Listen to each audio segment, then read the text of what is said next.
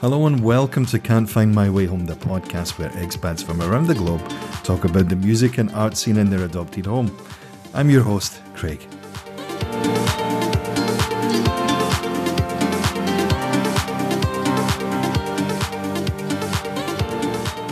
In this episode of Can't Find My Way Home, I was joined by Gary Hurlston. Gary shares with us his musical journey from first picking up the acoustic guitar after hearing Bert Jansch's Angie, to joining local bands and the numerous styles and genres of music that he's played over the years. Gary takes us through the recording process for both of his recent solo albums, the locations, the musicians, and of course, during these COVID times, some unique circumstances along the way. There's talk of touring throughout China, the Chinese Glastonbury, staying in yurts, the transient nature of being an expat musician and being in a band, playing on the most unusual of stages, and the appetite for Western music in the country at that time. In the top five, we blether on about getting lost in music, armies of songwriters, playing at the WOMAD Festival and for the British Council, and the joy of Snarky Puppy. All this and just how many musicians can you fit into a tiny desk performance? Let's get right to it. Gary Hurlston. Well, to begin with, the, what what happened was um, I a friend of mine just uh, one day just wandered in with this album by a guy uh, with the name of Bert Jansch. He, he, played this. I'd never heard anything like it, you know, and uh, and he played me a song called Angie, which, which he was raving about, and it was uh, it was a song I think originally covered by David Graham, and I thought, wow, that's great. I, I, I was I just thought it was remarkable. I thought it was a wonderful thing. And I thought I'm going to learn to play the guitar. And it was a, it was just one of those decisions, you know, I'm going to play the guitar. And the guy was a guitar player. And he, and what he did is he, he gave me a few lessons and I started off. But unfortunately, um, I spent all my time learning to play this song, this Angie. it's quite complicated. It is, right. I mean, Bert Jansch is uh, one of a kind, I would say, you know. That was the first thing that I learned to play. Well, it took months and months and months, and it was, it was a bit pedestrian, you know, in the way I played it. But it was a party piece. I couldn't play anything else, but I could, I could have a reasonable go at this and that that's really what got me started. And then, you know, I, I, would listen to Bert Jansch and try and work out what he was doing. And, and I, I spent years just developing a technique from there. So th- that's how it started. And then I was asked to go along for a, for a, rehearsal with a local band, which I went to, and then subsequently was asked to come along as a bass player which was interesting because I wasn't a bass player. And they obviously thought my guitar playing was crap. Um, Six strings, four strings, what's the difference here? You know, it's less damage with four strings. so that's the way it was, and I became a bass player. And I, I was I was a bass player oh for a long time. So that that's what happened, and that took me into playing with well, all sorts of bands. Really, I played in you know. Uh, trad jazz bands. I played uh, the kind of experimental music with a guy from Keele University called Tim Suster. And I was playing folk music and I was playing rock music and I was playing trad band music and I was playing show music. And I just got into this groove where I liked, I mean, I liked the kind of the challenge of playing different things. And it really helped me to progress and, and understand the way that songs, music was constructed, particularly trad jazz. I, I, I, learned an awful lot about, you know, chord sequences and, and what worked. And, you know, uh, a, a, lot of the patterns are, are, quite similar in many of the trad jazz songs. So that really helped me. And then I stopped playing rock music. I just got bored with it, really. Um, I played some reggae. I would do anything, you know, it was, it was, uh, and, and, at the time I was using it as a, a kind of secondary income. Uh, but I enjoyed it. You know, I enjoyed being on stage. I enjoyed the whole thing, and uh, and and it kind of went from there. I just grew and grew, and but I'd always had this kind of diverse approach to you know I'd have a go at anything. I wasn't afraid to just say, well, no, that's not my bag. I don't do that. It was anything could be my bag, and and that that's the way I think I've kept that approach throughout my whole uh, music career. And so, uh, so the, the last album that uh, I can remember the title of was How to Smile Upside Down, but there was an album before that, right? It was. Uh... I made an album in uh, it was 2012, 2013, which is the, the first thing I'd ever done. You know, I'd never. I mean, I'd had music, I'd had songs of mine covered by other artists by then but I'd never made anything myself. And that, so that was the first album. That was 2012, 13, which was made in Sai Kung in Hong Kong. So that was in the new territories. That was quite, it was quite interesting, you know, having, because I live, living in China, I was going across the border. I lived in Shenzhen, which is right on the border mm-hmm, right. with Hong Kong. Um, and I was going over the border every week. But I was also taking music, Chinese musicians with me and of course, it created all sorts of problems at the border because in order to get across the border, they had to say they were they got a, a flight somewhere else, you know, and it was a kind of stop-off place. And some of them, one guy turned up. he turned up with with just his instruments, no, no suitcase, and, and, no other clothes, and uh, hugely turf from Agina was a horsehead fiddle player, and we had terrible trouble getting him across the border. I won't say money changed hands, but but you know, we got through in the end. Some agreements were made, yeah. Agreements were made. we used to. I mean, it, was all the time. I'd take different uh, people with me, and and there was always an issue at, at the Shenzhen border. But for some reason, we always managed to get through, and we always got to the um, the recording studio and that, and that was great because there was kind of a very wide range of styles they had, which really suited me down to the ground. You know, it was we didn't really we we had structures, but we didn't really know what might happen. It depended what the other musicians did, and that that kind of gave us a, a you know a direction. The producer was it a, a Western guy or was he from Hong Kong or? Did that make a difference? You know, that kind of influence the not just the musicians you were working with, but the, the guy you know, the... I worked with was uh, he's American from Virginia, Peter Scherer. He was uh, in his own right. He was he'd been uh, the principal bass player in the Hong Kong Philharmonic. He didn't want to do that for whatever reason, and he was on the jazz circuit as a double bass player. But he got this. He set up the studio, and it was quite a remarkable place and uh, he was trying to you know develop it and grow it and you know have different artists working with him. So i was i think one of the the first people I mean, that w- went there. He was uh, he was wonderful. He was he was great guy to work with. He still is because from that moment we've had a you know he's not just a producer he's a personal friend now which is which is great so he got very good contacts in new york and his brother was uh, a guy called uh, tony Scherer, who I'd never heard of. I didn't know him, you know. Later on, he, you know, Peter would say, particularly on the second album, let let Tony come along and, and do some work. Well, I didn't realise that, that Tony was, was Norah Jones is on the road guitar player, and he worked with Bill Frisell and you know all sorts of people. In, and, and he's a remarkable musician. He's great to work with. So it's a bit stroke of luck, right? you know? Well, you know, it was. I mean, it was just making a, a, an association, forming a friendship, and that all kinds of opportunities arose because he got good contacts and. I mean, particularly with the second album, it was made during, you know, a period when everybody was in lockdown. So, all, you know, all musicians all over the place, they just weren't working. No one was making any money anywhere. No, exactly. And it was really quite hard for them. So to find session musicians actually wasn't that difficult. They, they, were all looking for work, and so we managed to get some great people to come along and play on the album. You know. Would you say it was like the difficult second album? I mean, COVID aside, but as is the kind of musical cliche, was it the difficult second album, putting it all together?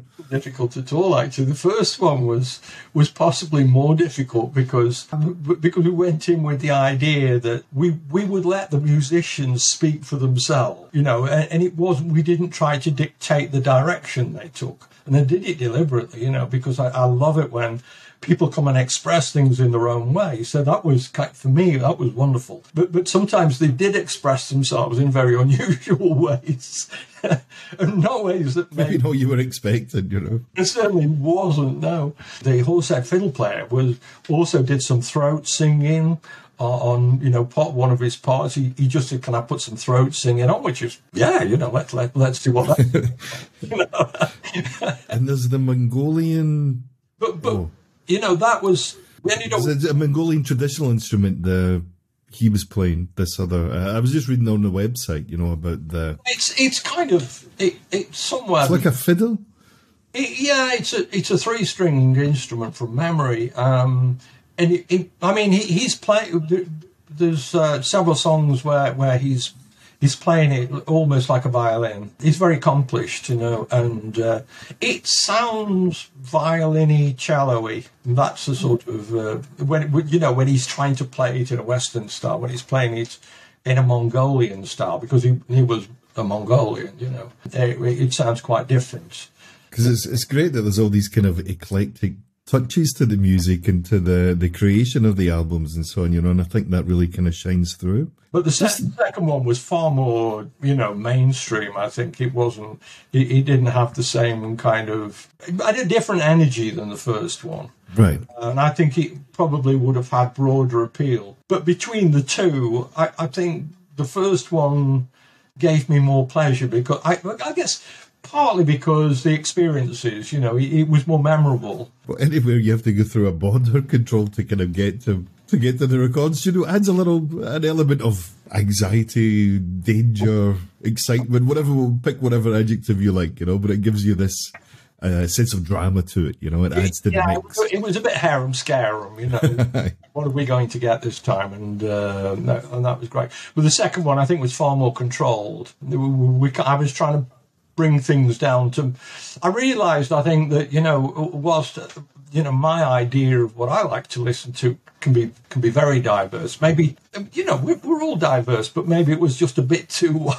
wide. I mean, because there's dub reggae on that first one, and right. you know, there's all sorts of stuff going down. Whereas the second one, I think, was a bit more compact. It wasn't the spectrum wasn't quite as wide but of course they're two different pieces of work recorded at different times in your life as well, right? So you're getting the kind of where you are at that particular I'm, moment I'm, as well. You know, I'm in the UK. You know, I, I mean, I don't really have a handy horsehead fiddle player just in the next. No, right. it's about hard to come back, You know, down at the shops and see if anyone's hanging about. You know. Yeah, yeah. You mentioned earlier though something about the um, you'd already written songs. So this is kind of going back to before the China stroke Hong Kong thing. But reading through your website, there was this. Uh, you'd written a couple of songs and they'd been yeah, picked up by MCA. Yeah, the, I mean the band that I played with, uh, the band that I auditioned for that I mentioned, I, I stayed with them for quite a long time, and then I left. But just as I left, I'd written one song. I'd written this other song that, that they wanted to do, and then I de- departed. Both of those songs were chosen as the, the single that they were going to put out on ECM or something like I can't remember which label it was. MCA? Yeah, but they ended up uh, being released in Europe and apparently doing quite well. And I don't, I can't remember seeing any money from that. You know. Surprisingly, you know, it's kind of it's disappeared in a rabbit hole. You know, never happens in music, does it? Really? Well, but, but, it was quite nice, you know, to get them to get them published. And I, I don't think anybody was buying a desert island, you know, uh, out of the, the proceeds. So you know, it didn't really matter that much. Would you say you're more of a your style, like what you like to play? Are you more of an acoustic player, or are you more electric, or uh, how would you describe yourself? A, a vocalist as well? Yeah, I, I now I'm primarily a singer songwriter using acoustic instruments. I used to play electric, but I sold my, my Fender Strat. I made a commitment to acoustic music, bought myself a Taylor, which is a really beautiful instrument. Mm. And that's, you know, what I like to do. I like, I like acoustic uh, sounds. But about, I don't know, 15 years ago, I was very much into electric sounds and doing all sorts of electronica, but, but you know, it just washed over me, and I thought, no, I, I want to go back and just just work with acoustic instruments.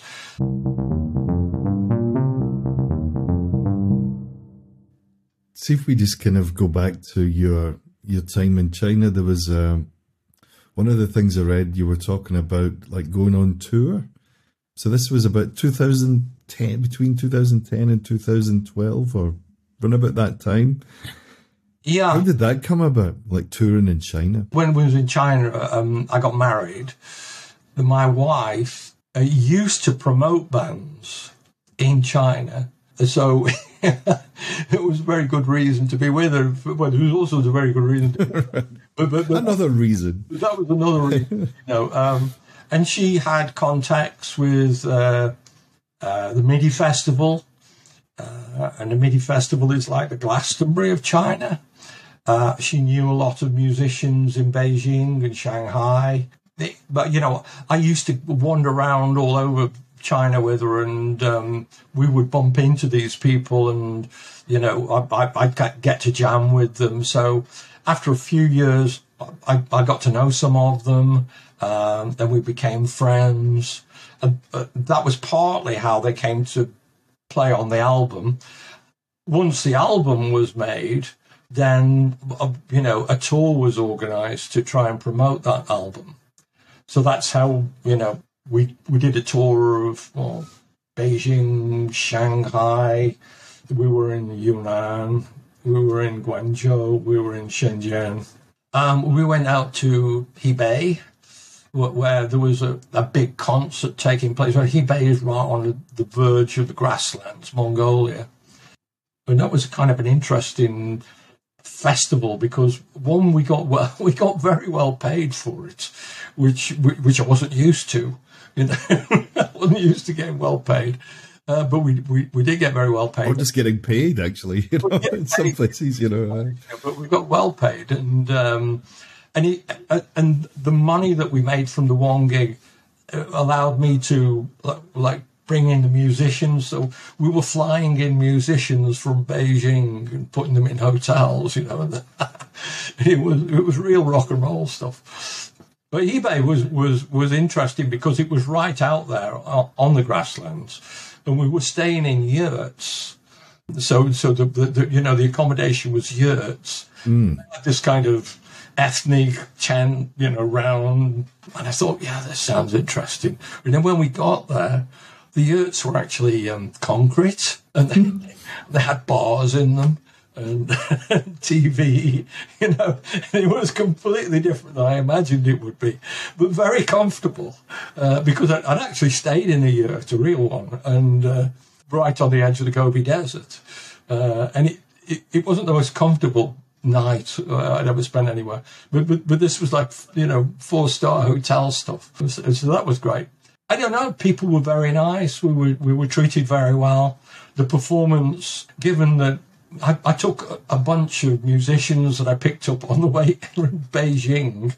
We rehearsed twice in Beijing, came to Hebei, we rehearsed in the yurt before going on, uh, and, then we did the gig, and it went well. It, you know, it, it could have fallen apart, but it, it, didn't. It actually gelled, and everybody really put the heart and, and mind into it. It was great. I mean, one of the things, I, I don't know whether you agree, you know, as an expat musician, mm. you're in a different country, you're trying to, but you, know, you're trying to make music. But musicians, well, people are coming and they're always in transit. You know, exactly, they, yeah. they, don't stay anywhere.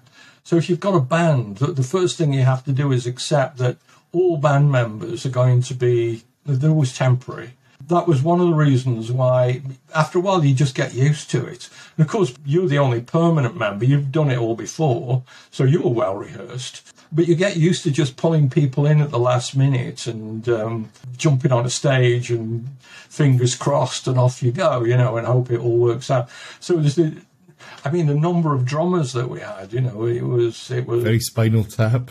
It was more it was more Spinal Tap than Spinal Tap. there were so many and bass players. We got through bass players and drummers all the time, and we we didn't ever had a format. It was some sometimes I would work with uh, a violin player. I like violin players. So there was a guy called Rael Solis May that used to come on. He was a great violin player. But if he couldn't make it, we had a trumpet player. if a trumpet player couldn't make it, then you know we'd find somebody else. That it was always evolving, always changing, and the musicians always changed. And I think I, I think originally you, you read uh, an article in the South China uh, Morning Post. Morning Post, yeah. Well, that that was an interesting gig because that was. Uh, that was in Zhuhai, which is in, in the Guangdong province, right on the seaside. And it was a kind of New Year celebration, and they wanted they wanted some foreign musicians, you know, to I don't know why they they just thought it would help to sell tickets or something. But when we arrived for, for that, I arrived with uh, a whole new band, a whole new band. It wasn't just some of the players, all of them. All of them, yeah. You know, and so I got, there's a guy called Greg Merrill who was a, a trumpet player, a new drummer. T- uh, Tom Bird, who actually wrote the article for the Morning Post. The, Tom had played a, a, couple of times with me, but, but he wasn't a permanent member we had uh, like two rehearsals to do this gig. Well, when we arrived, the first thing that we, we, we recognised was it was on a scale much bigger than we'd anticipated. We thought it would be like a little marquee on the beach and people with barbecues and things like that. And it was no big deal, you know. Actually, when we arrived, it was a ship moored in the sea that had been turned into this spectacular stage with TV cameras and, you know, it was Bells and whistles, eh? It sounds it great. A monster, you know, it was a real monster. I did the sound check and, and half the band were missing. there was no sound. You know, I was the only one doing the sound check, and the, the band were, were, all over the place on boats in the sea, you know, and uh, trying to get there. Uh, and then when we finally got out to play, um, it, I mean, the scale of the thing but we just became very clear there, there was, I think, between 10 and 15,000 people in the audience. It was being televised live for national TV. no pressure there, dude. Musicians were just fearful. They were fearful, you know. And it was, come on, let's let's do this. You know, we, we can do it, you know. And, and on we went. And it's surprising, you know, when, when you frighten people enough, they often rise to the occasion and, and bless them, all those musicians, they played the hearts out, you know, and they were convincing. They fretted, I think, a lot before we actually started, but we got through it. Uh, and it was a great credit to them. It went well. It may not have gone exactly as we planned it to go, but it, it went in a direction that was all right, you know. So that was that was a great, great gig, and it was. I mean, it was the biggest audience I'd ever played to. There were cameras and there was a press corps you know everything that that you'd expect. You know, I mean, we, we did, I think, become rock stars for one night. You know, when it was so the old count, just do it for one night. That's okay. I mean, wherever we played, if it was a public performance, then we we had to have to provide your passport. You'd have to show your visa. I mean, in the end, we were all uh, no, no. I mean, I, I half the time I didn't have a performance visa. I had a work permit, uh, as most of the guy, most of the people in the band had work permits, but they didn't have a performance permit. So what we were doing was, strictly speaking, illegal. But like most things in China, you know, it's only illegal if somebody decides that they're going to uh, enforce the law, and they didn't, you know. But what they did do was make sure that you know you you've got the passports, that you know you had to provide all the lyrics um, and just pretty much undertake to behave yourself and, and not do anything you know that, that would upset the authorities. I mean, there were certain occasions when we we were booked and we did, we went we jumped through all these hoops, but we, we simply at the last minute we just got a message saying it's all off. I mean, one one time in Shenzhen we we were actually in the van going to the gig. We were just about to go through the, the gates. we got this message saying, "That's it, lads. You know, it's not tonight." Happen, you know, and that happened several times to us. So obviously, somebody somewhere, you know, had thought about it and thought, "Now that we're not going to let them do this." But that was most of the time that never happened. You know, it was it was okay. I have some friends in Guangzhou Guangzhou. So also in the, the south of uh, China, and a couple of them play in uh, one of the local bars there in a in like a covers band kind of thing. But uh, speaking to them, they said the reaction they get from the kind of younger Chinese audience, I guess that's primarily who they're going to find in a pub or a bar. That yeah, no, they, they're quite into the music and they, they enjoy themselves and it's like maybe for some of them they're hearing things for the first time you know not not rock and roll per se but this particular oh. song a david bowie song or a Depeche Mode song or whatever it may be, you know. Well, you know, it was Wham, I think, that started it all off at the workers' state. Right. yeah. You know. But but yes, there was, there was a, a lot of interest in, in Western music. I think in the early days it was quite difficult to to get Western music. And I think I was probably I was fortunate, I was lucky to be in China during what I think the article in the, in the Hong Kong Post sums it up very well. It, it was like the golden years the opening up of China, uh, people were interested, they, they were curious. Um, so we got opportunities. And I think now it's probably more difficult. There's been like a tightening up of, of regulations.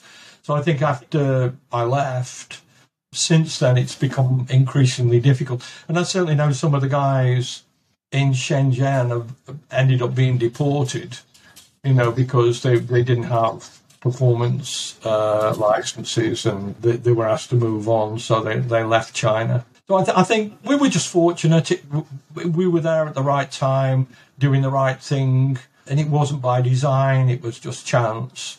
And I think for people now, it's it's a lot more difficult, and I think the rules are tighter.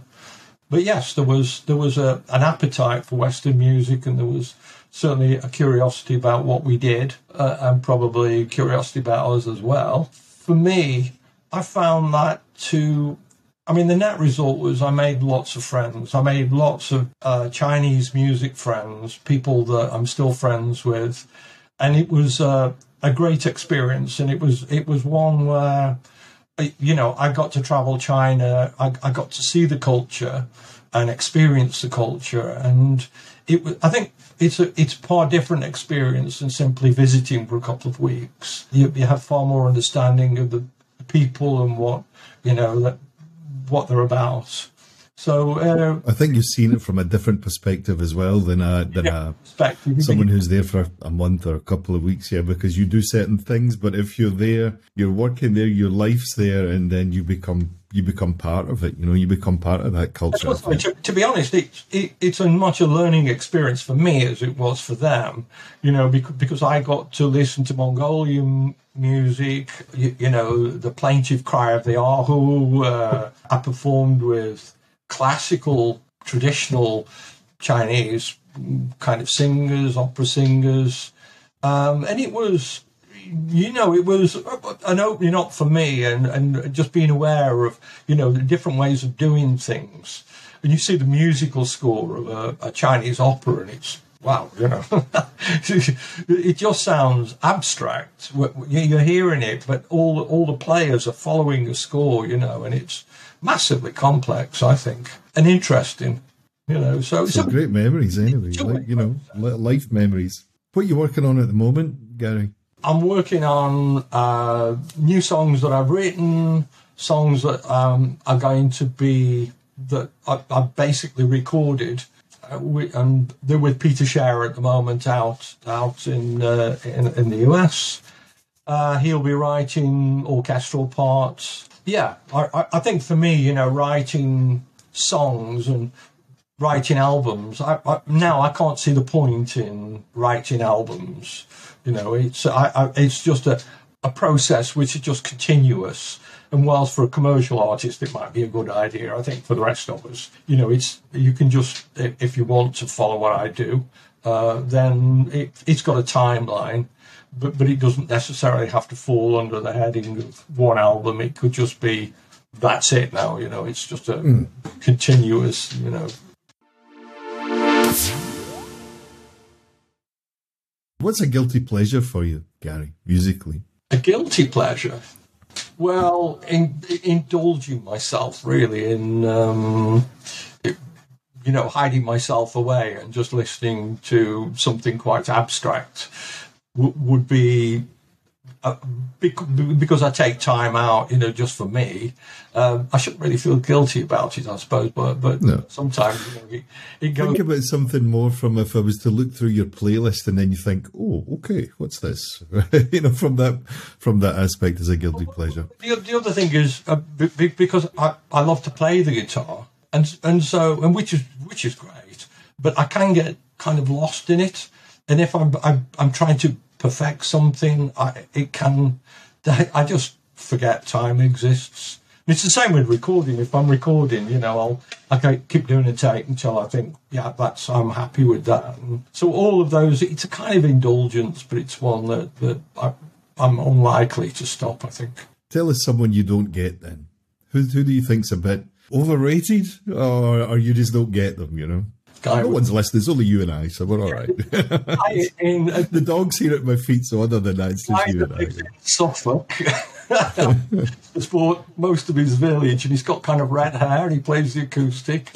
Yeah, I'm, I'm kind of. Oh, I wonder. I wonder who. I wonder who that is. well, I, I, don't need to mention that, but I think that is slightly kind of overrated. I think he, he, he, he, does write good pop tunes, yeah, but but I think the world's it's a broad church, isn't it? You know, and, exactly right. But I mean, it's a kind of interesting thing though, because apart by all accounts, I don't know this firsthand, but by all accounts, Ed Sheeran works with a a team or a small army, if you will, of, of writers and all these things. So it's not really the idea might originally be his, or I, I don't know how it works for him, but I believe it's there's a lot of people involved in the the process of. There's a lot of, of people involved in the process, and you know, uh, I, I don't know. Well, not there, but uh, I mean, he's just released an album, and I listened to a couple of tracks, but it, I, I, I just thought that yeah, you could hear a lot of production work, you could hear a lot of kind of influences of other people in there, and um, you know, it's it it's, it's it's clearly not him anymore, just on his own. You know, it's a, like you say, it's a whole army of people making a contribution, most of whom are will remain anonymous or you know never really get the credit for which they deserve. Just picking up the checks, you know. well, he's selling enough. He's selling enough. I was going to say records, but you know when he's selling enough music to uh, yeah, in sure. concerts. I mean, the concerts are maybe what 60, 70 quid a ticket or something. He's playing in Glasgow next September, I think I saw it was, or next summer, maybe in June or something like that. So I have to make sure I'm not in my hometown for, for that particular weekend. But okay, that's uh, that's maybe more about me that you need to know. That's Ed Sheeran. There we go. That's one. What about a, a venue you've played at, Gary? That's uh... I didn't say that. You did. oh, I did. I'm, I'm okay with it. I've, I've, I've made my peace with it. Man. Favorite venue, or maybe even a venue where you've seen someone. You know, it's a really great place either to play, to perform, or on the other hand, you know, to uh, to see a show. There's the annual WOMAD. For me, uh, he, he just, if you like, encapsulates all the things that I like about music because it's very diverse. You know, you're getting people from all over the world, different sorts of music, different sorts of bands, different experiences. It's cross cultural. It's got a good vibe. Yeah, I, I, mean, for me, that's as good as it gets the occasional appearance of Peter Gabriel always helps as well. You know, um, I, I, I got to play there a couple of years back. It was in Molly's bar, so it, it wasn't a big deal. But I kind of really, for me, it was just it was so lovely because I've been I've been to WOMAD for many years, seeing bands in all sorts of weird, strange places. Like I remember seeing a, a reggae band on Morecambe Station, you know, and it was like wow. And it was great. the gig was great, you know. Yeah. Great, but it was just so unusual. So I like that. I, I like people messing about with, you know, with, with backdrops and different venues and uh, so so WOMAD, yes. If you've not been, then it's well worth the effort.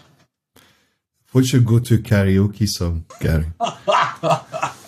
oh dear me.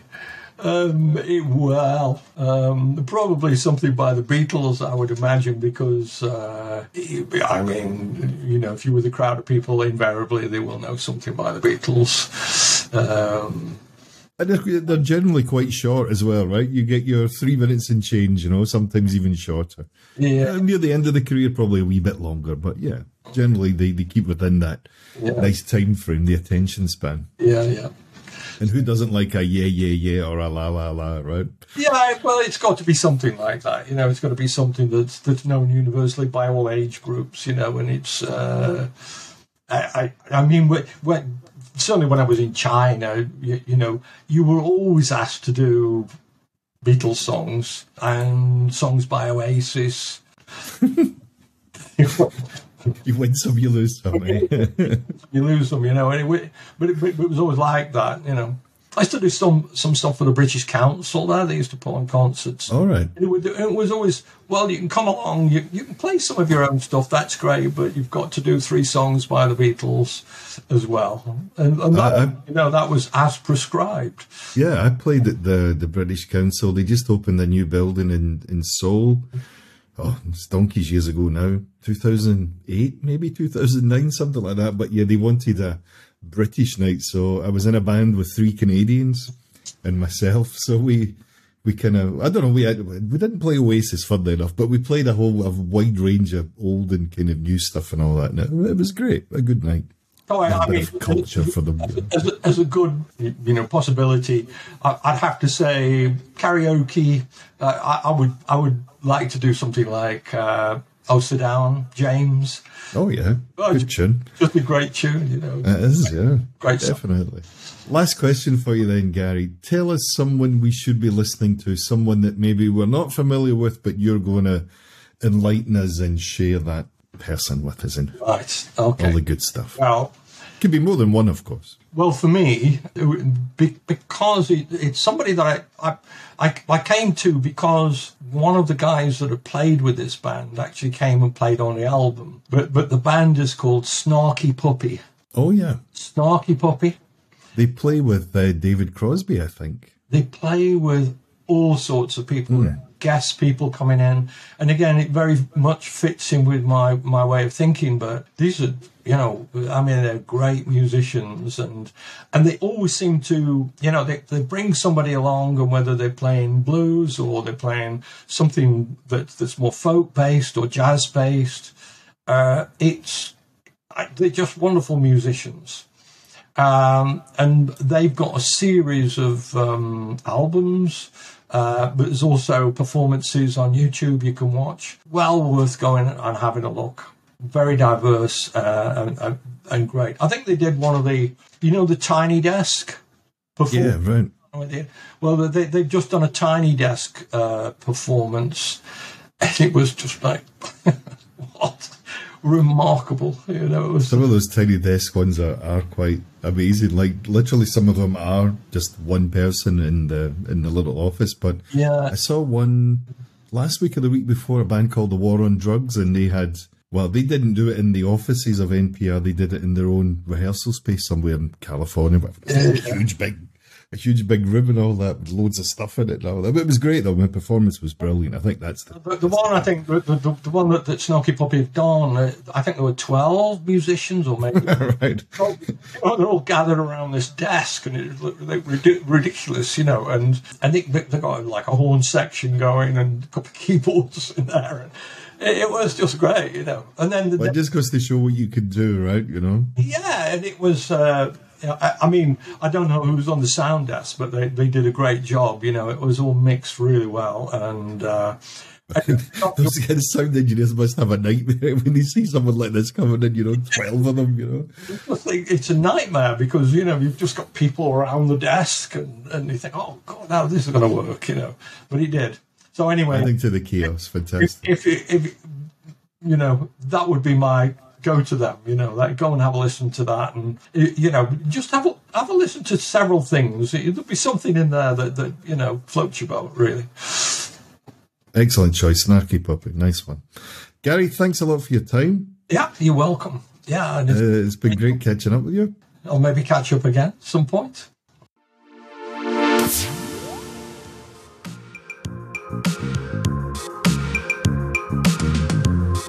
can follow Can't Find My Way Home on Instagram at can't.findmywayhome, on Facebook at Expat Music Pod, and of course you can find us on Spotify, Anchor.fm, Apple Podcasts, and wherever you get your podcasts from, you'll find us there. Until the next one, this is Craig saying cheers.